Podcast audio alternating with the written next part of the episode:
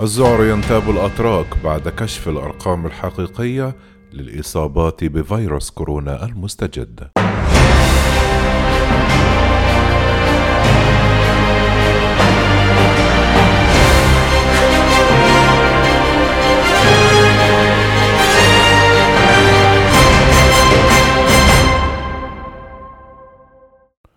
ذعر وتخوف وفي ذات الوقت انتقاد وهجوم يشهده الشارع التركي في الوقت الحالي ولا سيما في الساعات الأربعة وعشرون الماضية جراء كشف الأرقام الحقيقية للإصابات بفيروس كوفيد 19 من قبل وزارة الصحة التركية بعد أشهر من إحصاءات غير شفافة لم تكن تشمل جميع المصابين بل المرضى الذين يتلقون العلاج فقط في المشافي وغرف العناية المركزة.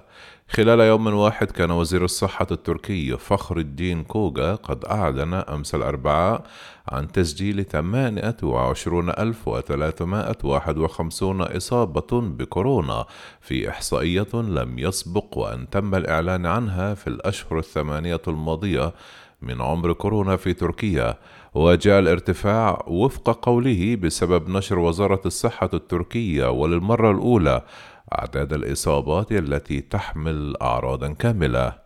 حديث كوغا لم يقنع الشارع التركي كونه لم يأتي إلا بعد تحذيرات وحديث سابق للمعارضة التركية من أن الأرقام التي تعرض في النشرات اليومية ليست حقيقية بل تشير التوقعات إلى وجود أكثر من 30 ألف إصابة يومية في مختلف أرجاء البلاد وهو ما كانت تصر الحكومة التركية على تغييبه لأسباب عدة ربطها متابعون ومحللون بنية الأخيرة. تطمين الشارع في خطوة إيجابية. قد تنعكس على الاقتصاد الذي وصل إلى مستويات قياسية متدنية. وفي تركيا هناك فرق بالحديث بين عدد الإصابات وبين عدد المرضى وهو الوتر الذي كانت تلعب عليه وزارة الصحة في الأشهر الماضية في عرض بياناتها اليومية حيث أن المصاب هو الشخص الذي أجرى فحص كورونا وكانت نتيجته إيجابية لكنه بقى محجورا في المنزل بينما المريض هو الشخص الذي ظهرت عليه مضاعفات وتلقى العلاج في المشافي.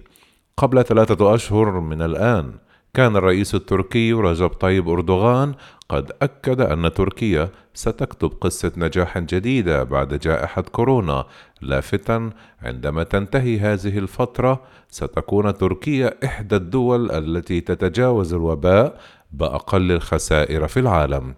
وبعد عرض الأرقام الحقيقية لكورونا لم يعد هناك قصة نجاح. حسب ما ذكرت غرفة أطباء إسطنبول عبر حسابها الرسمي في تويتر موضحة نحن الأول من حيث عدد الحالات الإيجابية في أوروبا. لمدة تسعة أشهر تمت كتابة قصص النجاح بأكاذيب وتم إخفاء الحقائق. وعرضت الغرفة إحصائيات لإصابات كورونا اليومية في عدة بلدان أوروبية. واعتبرت أن تركيا تحتل المرتبة الأولى في عدد الإصابات لتتجاوز بذلك إيطاليا وروسيا وألمانيا. ومنذ ظهور الوباء في تركيا لم تتمكن الحكومة التركية من تنفيذ سياسة وبائية متكاملة في ضوء العقل والعلم.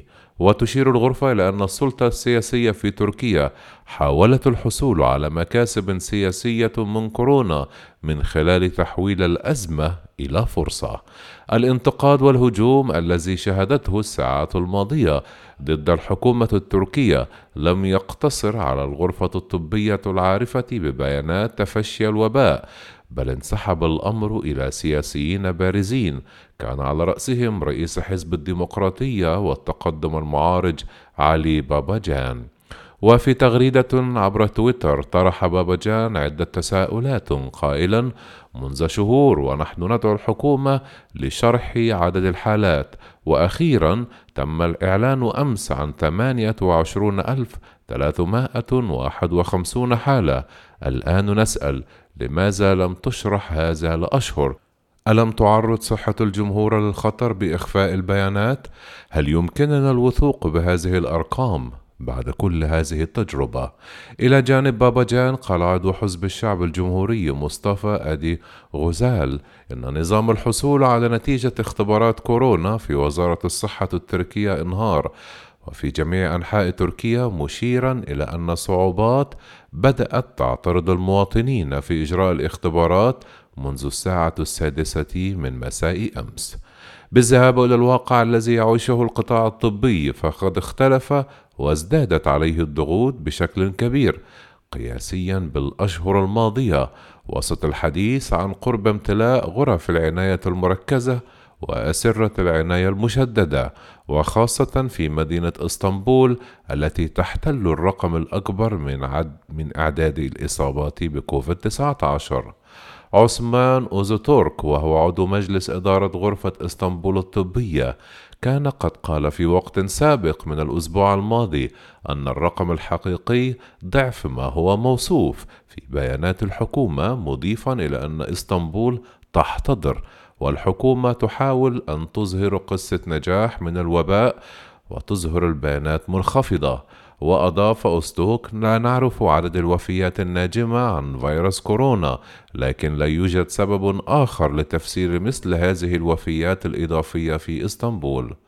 ووفق ما رصدته بعض المواقع على وسائل الإعلام التركية إن معظم مستشفيات الدولة في إسطنبول لم تعد تجري إلا العمليات الجراحية الطارئة والضرورية جدا بسبب نقص عدد الأسرة ووحدات العناية المركزة المتاحة.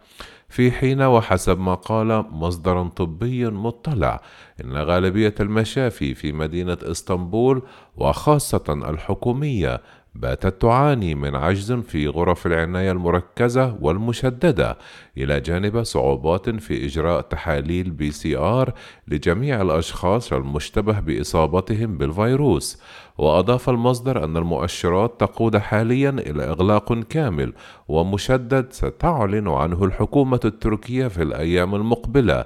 لا سيما أن معدل انتقال الفيروس في الذروة الحالية بات أكبر من المعدل السابق في الأشهر الأولى لظهوره.